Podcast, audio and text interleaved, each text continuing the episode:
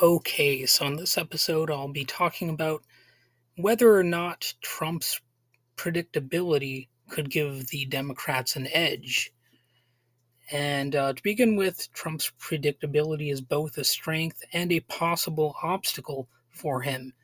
His incessant repetition has allowed for a cult following, but he does end up repeating himself to such a degree that even some of his most hardcore followers seem to actually get bored with him, which you can see at his rallies, or wish he would switch subjects a little more.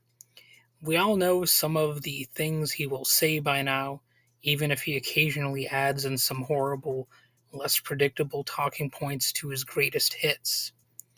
He'll keep yelling about the Democrats, just as Dems will keep yelling about him and the Russians, or the possibility of international vote hacking, while continuing to accuse his opponent of colluding with these imaginary hackers.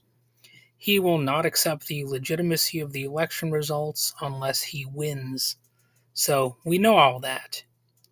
He will also claim that the Democrats, or a foreign country, or other maligned groups or voters themselves from anywhere might try to quote unquote rig the election against him, and he will not just state his concerns and be done with it.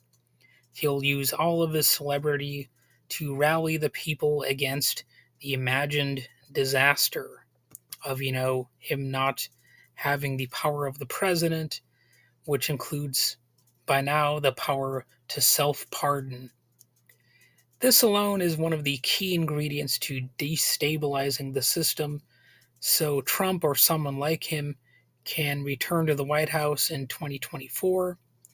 And Trumpists often say sooner than that to the timetable conversation. But thankfully, it seems like those people cannot get their wish, you know. And uh, it's gotten so serious that uh, a lot of people have admitted that, you know, it's a crisis. So, Richard L. Hasen, a professor of law and political science at UC Irvine, or Irvine, however that's pronounced. Well, anyway, he said that the democratic emergency is already here.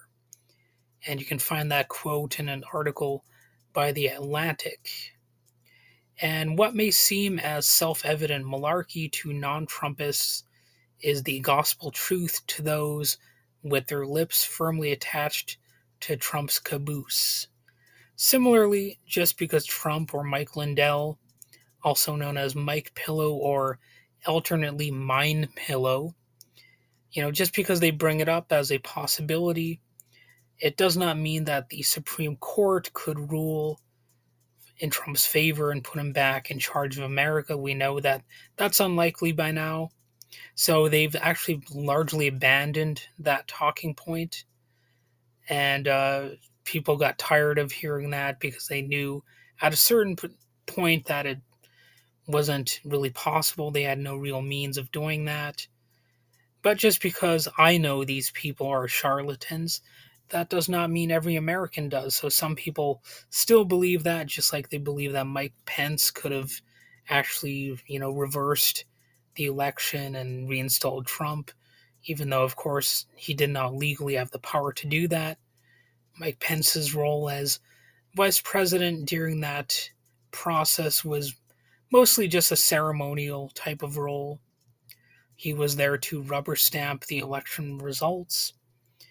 And it's easy for us to shrug off Trump's logical inconsistencies, sometimes even finding them entertaining maybe as part of a supposed blue collar billionaire charm, which I find hideous and stupid, but which millions have fallen for, just as the clown falls for the pie in the face. But the continuous talking points are a great way to figure out where the next Trump tirade is coming from. And, you know, people rely on that messaging, whether they're fans or anti fans since he keeps promising the impossible, you know, a lot of people like to hear, you know, the uh, the idea that only only he can save the country or whatever, and they're looking for a strong leader. And uh, Of course, his critics are looking for the opposite. They're looking for the stupidest things that he said. And, um, you know, each time he goes out in public, he seems to top himself by saying something stupider than the last time he had a public speaking engagement. But, you know, uh, the, the idea of American greatness through him is basically a fever dream to a lot of us.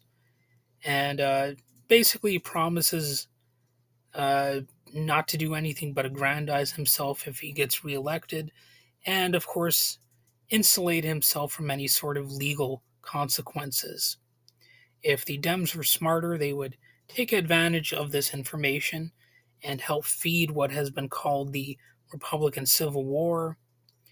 Obviously, an egomaniac like Trump could get jealous of headlines like the promise of Ron DeSantis, and we all know that he's willing to fire anyone who's not an absolute loyalist to him and his nonstop barrage of lies. But of course, there's a danger, you know, if the uh, Democrats try to prop up any sort of right wing extremists, because what if they end up winning? So, really, the uh, the question is more of a strategic one in terms of messaging. Like, how do you how how do you take advantage of these divisions and really um, make voters understand that the uh, party is unstable and that it really does not offer anything for the American people. That's really the kind of messaging that needs to take place. And uh, I don't think the Democrats are successfully doing that enough. Well, that's not even exactly a matter of my opinion, it's also kind of a matter of fact. I mean, you just look at the polls and it's obvious that the messaging has not been strong enough. And, uh, you know, there, there haven't been enough attempts to sort of, you know, shift the narrative in a successful way uh, because the, uh, the policies really have not been strong enough either and uh, you know the uh, the way the country's headed, it's not really in a progressive enough direction. So you know people don't really understand what's at stake in a lot of cases. Sure, in, in some cases they do, but some people, you know, they give up hope because they they look at the two party system and they they see that just not enough is being done. So you know they kind of just give up, and there's other stuff going in the Democrats' favor, though. Um, you know, other than just these divi- these divisions between the Republicans that could be exploited. You know, for one thing, Trump's speeches are basically boring, one note affairs. It's different from when he started out, when he was making uh, politics less predictable. The unpredictability made the conversation interesting to some voters, even if he made himself look stupid on a regular basis. This was partly because he spoke off the cuff way more often, so people were, were a little more interested in forgiving him for saying weird or stupid things. In contrast, the Democrats came across as boring, absolutely stage managed politicians who never stray away from the script. And, you know, you can love him or hate him, but at least Donald Trump seemed to be a shoot from the hip kind of guy a little bit more often. So, if the Dems can deliver on some key promises that actually improve people's lives and find a candidate who doesn't put people to sleep, they may have a chance um, at, at least a stronger chance. You know, and, and if they are going to go with Joe Biden, which it seems like they will, well, they better find a way to like make him a little less sleepy. you know, um, give him a.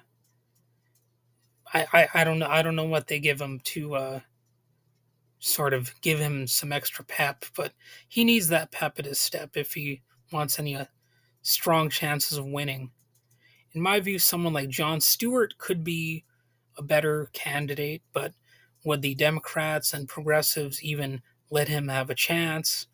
That's really the question. To me, he's one of the few prominent liberals in America who could potentially easily beat Trump. And it seems many Americans still remember who Jon Stewart actually is. And of course, Jon Stewart is just one possibility. And uh, unfortunately, I don't think they're going to go with him. So, you know, it's almost like a moot point. So I could be a downer and say this country is doomed, but there's a lot more to it than that. And we'll be analyzing the variables for a long time to come with democracy or without it. That is, so long as there is still a human race that remembers any of this. You know, maybe maybe we will not get uh, wiped out by this global warming stuff or some sort of nuclear disaster on a global scale. You know, maybe we won't all end up in a Mad Max scenario. Um, but, you know, it's a lot of food for thought. And hopefully, the messaging that the uh, powers that be finally decide to go with will actually put us on a more proper track I'm a little bit skeptical, but you know, I don't want to be I don't want to be too much of a pessimist. You have to uh, take the good with the bad, and hopefully things will be good enough to sort of overpower a lot of the bad. So anyway, that's all I have to say about that for now, and uh, have yourselves a nice day.